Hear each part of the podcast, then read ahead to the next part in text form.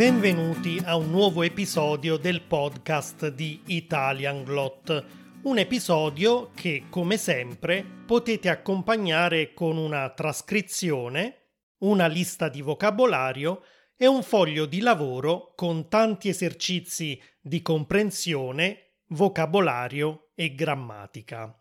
Andate su italianglot.com per saperne di più. Se ancora non mi conoscete, io sono Carmine, sono italiano e nel mio podcast cerco non solo di aiutarvi a migliorare le vostre capacità di capire e di esprimervi in italiano, ma anche di farvi conoscere il mio paese e la sua cultura, proprio come faremo oggi. Vi parlerò infatti dell'autunno dal punto di vista linguistico, astronomico, ma soprattutto culturale.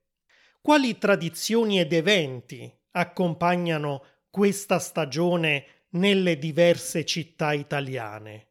Come si celebra? Cosa si mangia? Fra poco darò una risposta a tutte queste domande, ma prima voglio chiedervi di aiutarmi sostenendo il mio podcast. È davvero molto semplice e richiede solo pochi secondi. Basta dare un voto di 5 stelle e, se volete, potete anche lasciare una breve recensione sull'app di Apple Podcasts o di Spotify. L'algoritmo di queste piattaforme considererà il mio podcast abbastanza rilevante da suggerirlo a nuovi ascoltatori.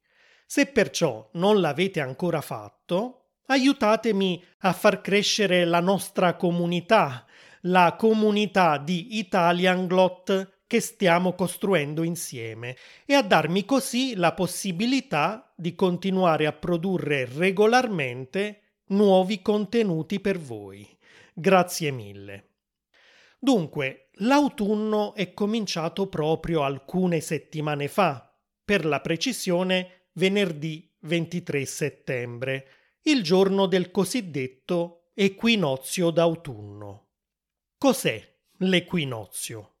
Ve ne ho già parlato nell'episodio dedicato alla primavera, l'episodio numero 68, e nell'episodio dedicato all'estate, l'episodio numero 73.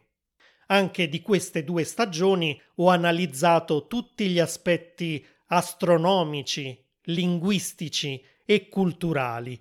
Quindi, se volete avere un quadro completo delle stagioni dell'anno, potete andare ad ascoltare questi due episodi se non l'avete ancora fatto. Ad ogni modo, in entrambi gli episodi ho cercato di rendere il più semplice possibile la spiegazione di quello che succede al nostro pianeta quando si passa da una stagione all'altra. E oggi faremo la stessa cosa. Vi riproporrò di fare lo stesso esperimento, ovvero di chiudervi in una stanza completamente buia, di mettere al centro della stanza una candela accesa che rappresenta il sole e di prendere una mela con un lungo picciolo che rappresenta il nostro pianeta, la Terra.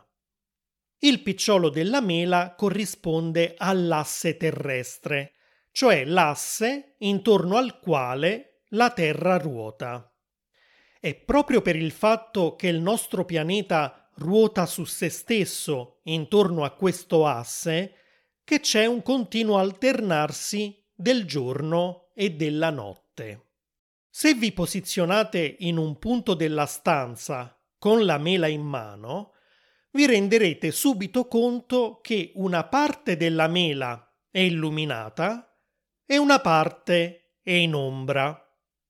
I punti della mela che sono nella parte illuminata corrispondono ai paesi in cui è giorno e i punti che sono nella parte buia corrispondono ai paesi in cui è notte. Chiaramente, poiché la Terra gira su se stessa, in nessun paese è sempre giorno o è sempre notte, ma per un certo numero di ore sarà giorno e per un certo numero di ore sarà notte. Quante ore? Beh, alle nostre latitudini questo dipende appunto dalla stagione. Siccome l'asse terrestre è inclinato, la superficie della Terra non è quasi mai divisa in due metà perfettamente uguali tra loro, tra zone illuminate e zone in ombra, tranne che in due momenti dell'anno che vedremo fra poco. Nel frattempo, provate a mettervi davanti alla candela con la mela in mano e con il picciolo rivolto verso l'alto. Adesso inclinate leggermente il picciolo verso la candela. Cosa notate? Sì, la parte intorno al picciolo è quasi tutta illuminata, quella opposta al picciolo è completamente al buio. Questa situazione si verifica in estate, quando il polo nord, corrispondente all'area intorno al picciolo, è colpito per 24 ore dalla luce del sole ed è quindi sempre giorno, mentre il polo sud resta sempre al buio e lì per 24 ore è sempre notte. Nelle zone intermedie della mela, corrispondenti alle latitudini intermedie del pianeta, il giorno dura di più nell'emisfero nord, dove la zona di luce è più estesa, come potete facilmente verificare osservando la mela, e dura di meno nell'emisfero sud, dove invece è la zona in ombra a essere più estesa. Infatti in Italia che si trova nell'emisfero boreale, durante l'estate le giornate sono più lunghe rispetto alla notte. Adesso vediamo cosa succede man mano che si avvicina l'autunno.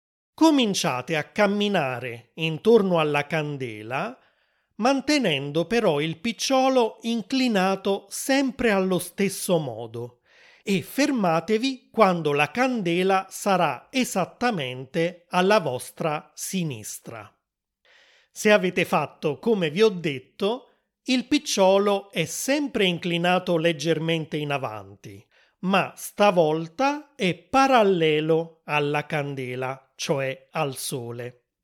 In questo momento potete notare che la linea che separa la parte illuminata da quella buia passa attraverso il picciolo. La mela è divisa in due metà perfettamente uguali tra loro.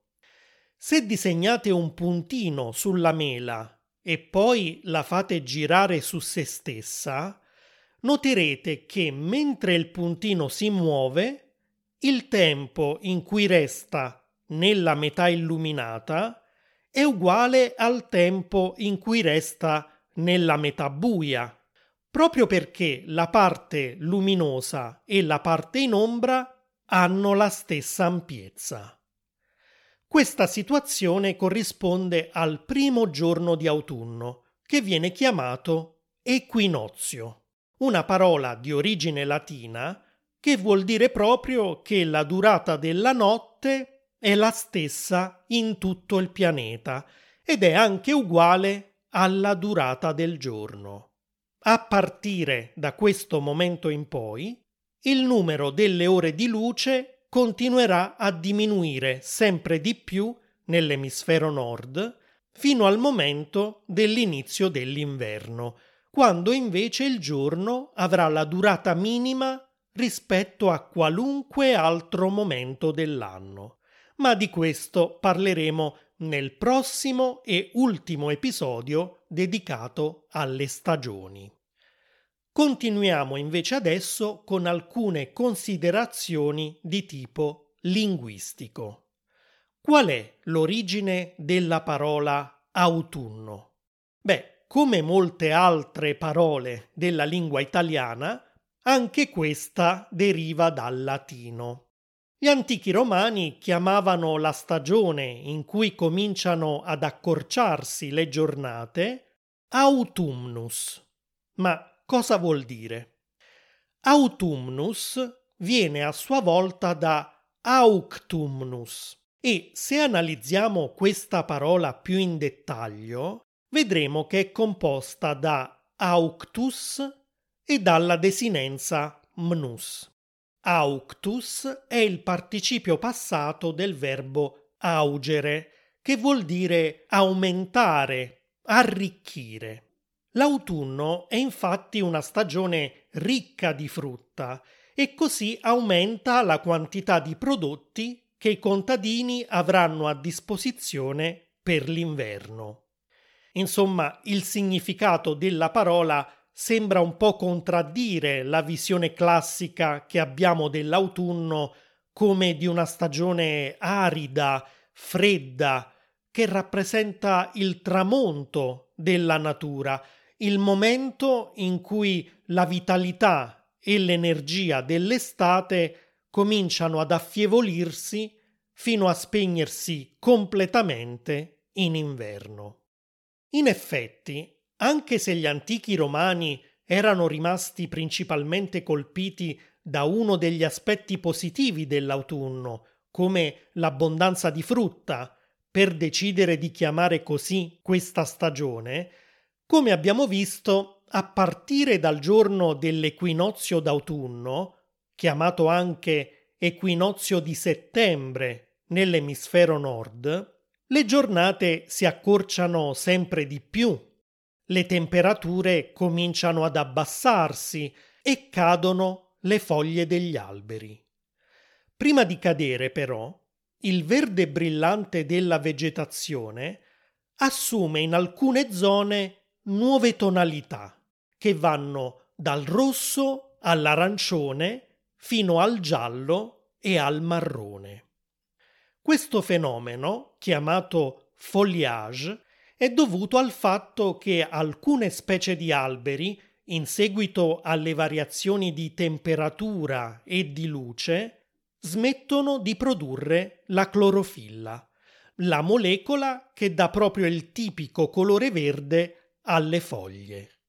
In assenza della clorofilla, prevale il colore di altri pigmenti contenuti nel fogliame, pigmenti appunto di colore rosso, giallo o arancione. In Italia si può assistere al fenomeno del foliage in praticamente tutte le regioni italiane. In Trentino, ad esempio, potrete godere di uno spettacolo unico se deciderete di fare una passeggiata intorno al lago di Tovel. In Toscana il modo migliore per assistere al fenomeno del foliage è seguire il cosiddetto Sentiero delle Foreste Sacre nel Parco Nazionale delle Foreste Casentinesi. Se invece vi trovate in Abruzzo, Lazio o Molise, potete programmare una visita al Parco Nazionale d'Abruzzo, Lazio e Molise, che si estende proprio tra queste tre regioni italiane. Insomma, la lista è molto lunga e se volete vedere alcune immagini dei posti che ho menzionato, le troverete nelle note di questo episodio su italianglot.com. Quali sono le celebrazioni tradizionali legate all'autunno? Cominciamo da quelle più antiche.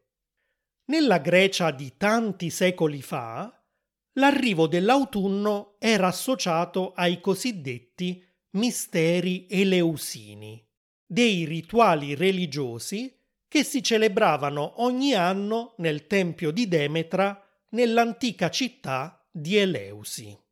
Questi culti rappresentavano il mito del rapimento di Persefone, la figlia di Demetra, da parte di Ade, il re degli inferi.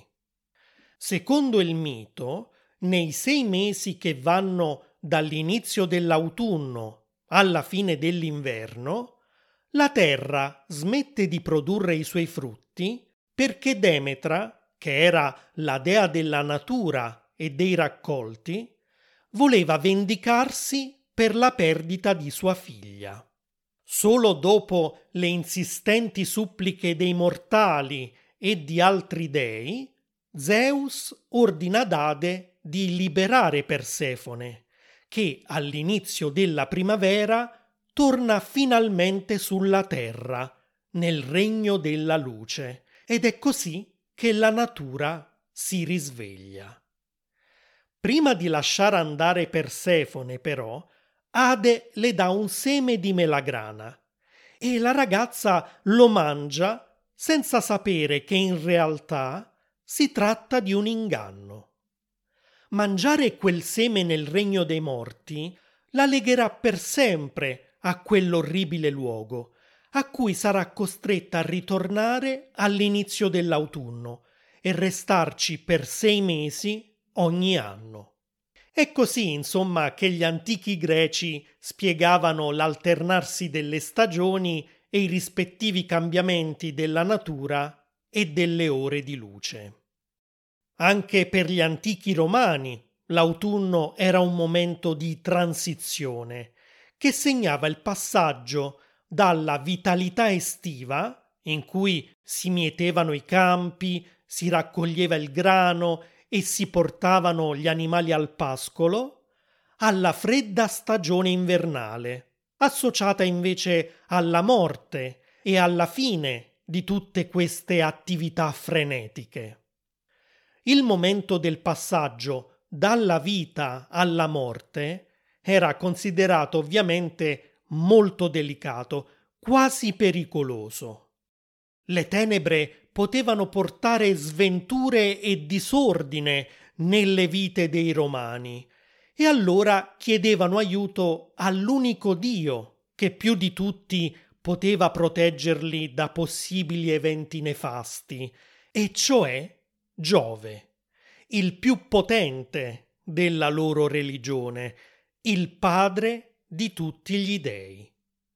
Giove era la divinità che con il suo enorme potere poteva garantire invece l'ordine e tenere lontano il caos che rischiava di distruggere qualunque stato di armonia e di equilibrio. Ecco perché tutte le celebrazioni nel mese di settembre erano dedicate a lui. Ad esempio, l'Epulum Iovis era un grande banchetto che aveva luogo il 13 settembre, quindi in realtà prima dell'inizio dell'autunno, con il quale si ricordava e si festeggiava la costruzione del tempio di Giove Capitolino. La festa era però anche un'occasione per ringraziare e chiedere la protezione di Giove e degli altri dei, che tra l'altro partecipavano anche loro al banchetto. Chiaramente non si materializzavano tra i commensali, ma per indicare la loro presenza, i romani sistemavano le rispettive statue su dei lettini. Voi sapete che durante i pasti i romani mangiavano normalmente sdraiati ed è per questo che le statue degli dei adagiate orizzontalmente sugli stessi lettini, simboleggiavano la loro partecipazione al banchetto. Il cibo destinato a loro veniva servito ai sacerdoti epulones, che lo mangiavano per conto delle divinità. Sempre a settembre, il giorno 20, si celebrava il Dies Natalis, cioè il compleanno di Romolo, il primo re di Roma, nonché rappresentante del potere di Giove sulla terra. Come abbiamo detto prima in relazione al significato della parola autunno, questa stagione regala ai contadini e a tutti noi un'abbondanza di frutti. In Italia tipici frutti autunnali sono le mele, le pere, i cachi, i kiwi, gli agrumi del sud Italia e ovviamente l'uva, che è un po' il simbolo di questa stagione. In autunno si fa la vendemmia, cioè la raccolta dell'uva, che poi verrà soprattutto usata per la produzione di vino. Sempre nell'antica Roma, la vendemmia era un momento quasi sacro ed era accompagnato da varie celebrazioni, ancora una volta sotto la protezione del dio Giove. Intorno a questo evento si svolgevano in particolare tre feste. La prima aveva luogo il 19 agosto, quando l'uva stava maturando, e prendeva il nome di Vinalia rustica. I rituali servivano a chiedere al padre degli dei di proteggere i vigneti e allontanare la minaccia di possibili temporali. Il massimo sacerdote allora sacrificava un agnello, poi tagliava un grappolo d'uva e lo spremeva tra le mani per offrirne il succo a Giove. La seconda festa era quella delle Meditrinalia, che l'11 ottobre segnava la fine del periodo di raccolta dell'uva. In questa occasione si beveva il vino vecchio, quello dell'anno precedente, insieme al vino nuovo, che in realtà era ancora mosto perché ovviamente non aveva ancora avuto il tempo di fermentare. La terza e ultima celebrazione avveniva invece il 23 aprile, quando durante i Vinalia Priora si poteva finalmente assaggiare il vino nuovo, ormai maturo, ma non prima di averlo offerto a Giove, chiedendogli di garantire una buona vendemmia per il prossimo autunno. Oltretutto, quando terminava la raccolta dell'uva, si procedeva con la pigiatura, e cioè adulti e bambini schiacciavano i grappoli a piedi nudi, spesso danzando al ritmo delle musiche popolari che venivano suonate anche per rendere il lavoro più piacevole. Questa usanza è continuata nel corso dei secoli. Pensate che in molte località italiane è sopravvissuta fino a un paio di generazioni fa e in ogni caso è rimasta un momento di socialità, di festa e di divertimento, oltre che di lavoro. Perciò, se volete prendere parte a una vera vendemmia italiana, ogni anno tra settembre e ottobre alcune cantine che aderiscono al movimento turismo del vino aprono le loro porte al pubblico. In quell'occasione potete partecipare alla raccolta dell'uva e alle prime fasi della lavorazione del vino insieme ai vignaioli, visitare mostre e assistere a spettacoli e concerti. Le date variano da regione a regione, ma sul mio sito troverete una lista con tutti gli eventi della prossima vendemmia. Un altro evento tipicamente autunnale è la festa di Halloween. Tutti sappiamo che tradizionalmente non è una festa italiana e che importata dagli Stati Uniti, solo negli ultimi anni si sta diffondendo anche nel nostro paese. È per imitazione dei bambini americani che la sera del 31 ottobre anche i bambini italiani si travestono da vampiri, fantasmi, streghe o zombie per andare a bussare alle porte dei vicini e porre loro la famosa domanda Dolcetto o scherzetto? Ma è proprio così. Queste tradizioni sono state veramente importate da un altro paese? Vediamo come sono andate le cose. Halloween è una festa di origine cristiana che si celebra la notte prima di ogni santi. Il nome Halloween deriva infatti da un termine scozzese, All Hallows Eve, che vuol dire proprio vigilia di tutti i santi. Le prime testimonianze risalgono all'Alto Medioevo, con celebrazioni che si svolgevano in paesi nordici tradizionalmente cattolici come l'Irlanda e l'Inghilterra. I tre giorni della vigilia, di Ognissanti e il giorno dei morti, rispettivamente il 31 ottobre, il 1 e il 2 novembre, erano dedicati ai santi e alle anime dei propri defunti. Una tradizione che si è diffusa a partire dal XV secolo in questi paesi cattolici era la preparazione, durante queste tre giornate, delle cosiddette soul cakes. Le persone più povere, soprattutto i bambini, andavano di casa in casa a raccogliere le soul cakes in cambio di preghiere per le anime degli amici e dei parenti defunti dei padroni di casa. Forse questa usanza, conosciuta poi con il nome di souling e a cui perfino Shakespeare fa riferimento in una sua commedia, era l'antenata del moderno dolcetto scherzetto. Durante il souling si portavano anche lanterne fatte di rape scavate che probabilmente rappresentavano proprio le anime dei defunti, mentre la famosa zucca scavata e intagliata in modo da sembrare un volto aveva la funzione di tenere lontani gli spiriti maligni.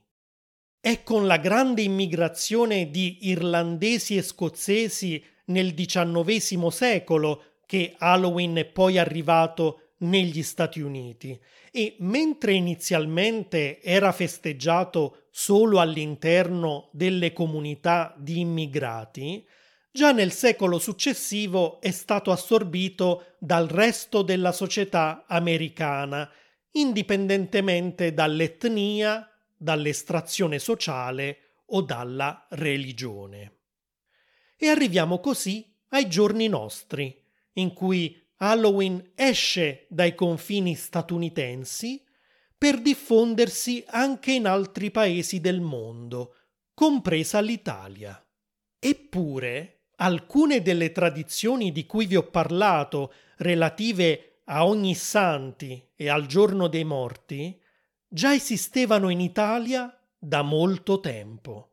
Ad esempio, in Friuli un'usanza contadina molto antica è quella di intagliare una zucca a forma di teschio e lasciare sulla tavola un lume acceso, un secchio d'acqua e un po' di pane per le anime dei defunti che proprio in questi giorni tornano sulla terra. In alcune località del Molise, la sera di ogni santi si svolge ancora oggi la festa della morte cazzuta, che consiste sempre nello svuotare una zucca, intagliarla e metterci dentro una candela accesa. La zucca rappresenta la morte e può assumere un'espressione triste, sorridente o spaventosa a seconda di come l'intagliatore considera la morte. Il termine cazzuta vuol dire proprio tagliata nel dialetto locale e ha dunque un significato completamente diverso dall'aggettivo cazzuto che in italiano colloquiale significa bravo, abile a svolgere un compito particolarmente difficile, impegnativo. In Toscana era diffusa un'usanza simile, ma qui la zucca intagliata e illuminata con una candela veniva chiamata morte secca. A Serra Monacesca, un paesino dell'Abruzzo, il termine usato è invece cocce de morte, ovvero teste di morto.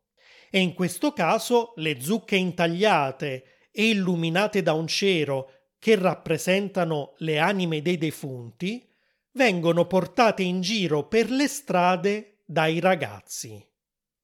Bussando alle porte delle case, quando i padroni chiedono chi è, loro rispondono l'anima della morte, le anime dei morti. A quel punto il padrone di casa apre la porta e dà loro in regalo dolci, frutta secca e perfino monete Insomma, anche la tradizione del dolcetto scherzetto, che crediamo arrivata solo negli ultimi anni in Italia, è a quanto pare molto antica. In Sardegna i bambini avevano l'abitudine, e la tradizione ancora resiste oggi in qualche paesino, di girare per le case la mattina del giorno dei morti chiedendo carchi cosa prosas animas, qualche cosa per le anime. Il piccolo dono per i defunti consisteva generalmente di pane, dolci o frutta. La festa dei morti qui prende diversi nomi come su mortu mortu, isanimeddas, ispanisceddas o suprugadorio, a seconda della zona dell'isola. In Sicilia, invece, secondo la credenza popolare, sono i morti stessi a portare i dolci ai bambini, almeno a quelli che si sono comportati bene, mentre a quelli che si sono comportati male verrà passata la grattugia sui piedi. Per concludere l'episodio, voglio parlarvi di altre feste e sagre autunnali a cui potete partecipare se vi trovate in Italia in questo periodo dell'anno. Oltre alla raccolta dell'uva, ad esempio, all'inizio dell'autunno c'è anche la castagnatura, la raccolta delle castagne. E questa può essere un'ottima occasione per fare delle degustazioni acquistare prodotti a base di castagne nei mercatini tradizionali o addirittura fare delle passeggiate tra i castagneti con una guida.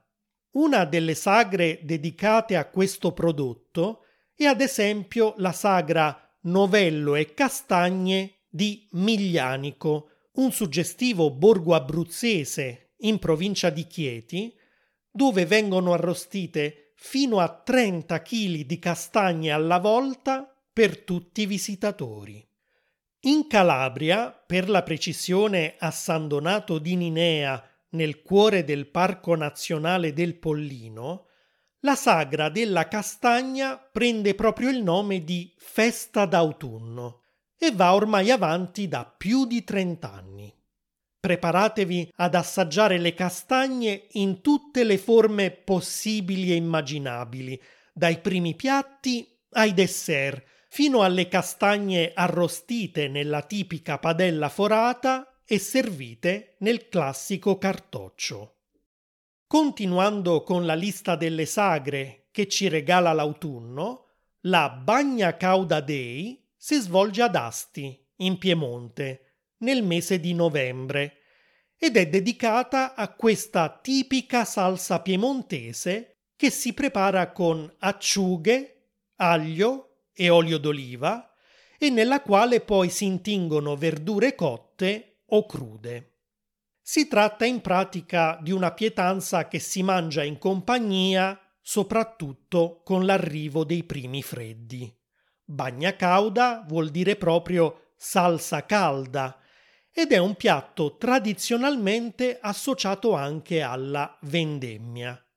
Probabilmente veniva offerto ai vendemmiatori proprio come compenso per il loro lavoro. Sempre in Piemonte e sempre a novembre si svolge anche la Fiera internazionale del tartufo, un altro tipico prodotto autunnale. Durante l'evento si fanno escursioni nei boschi insieme ai cani da tartufo, sfilate e laboratori per scoprire tutto su questo pregiato frutto della terra. Fermiamoci qui perché, oltre ad avere l'acquolina in bocca, questo può facilmente diventare un episodio di diverse ore di lunghezza, visto che ancora tante sono le feste e le sagre italiane dell'autunno che potete visitare, da quella del pane a quella della polenta, da quella delle mele a quella del cinghiale. Voglio perciò chiedervi a questo punto quali celebrazioni o prodotti tipici ci sono nel vostro paese in questo periodo dell'anno, tra settembre e dicembre e qual è il vostro preferito?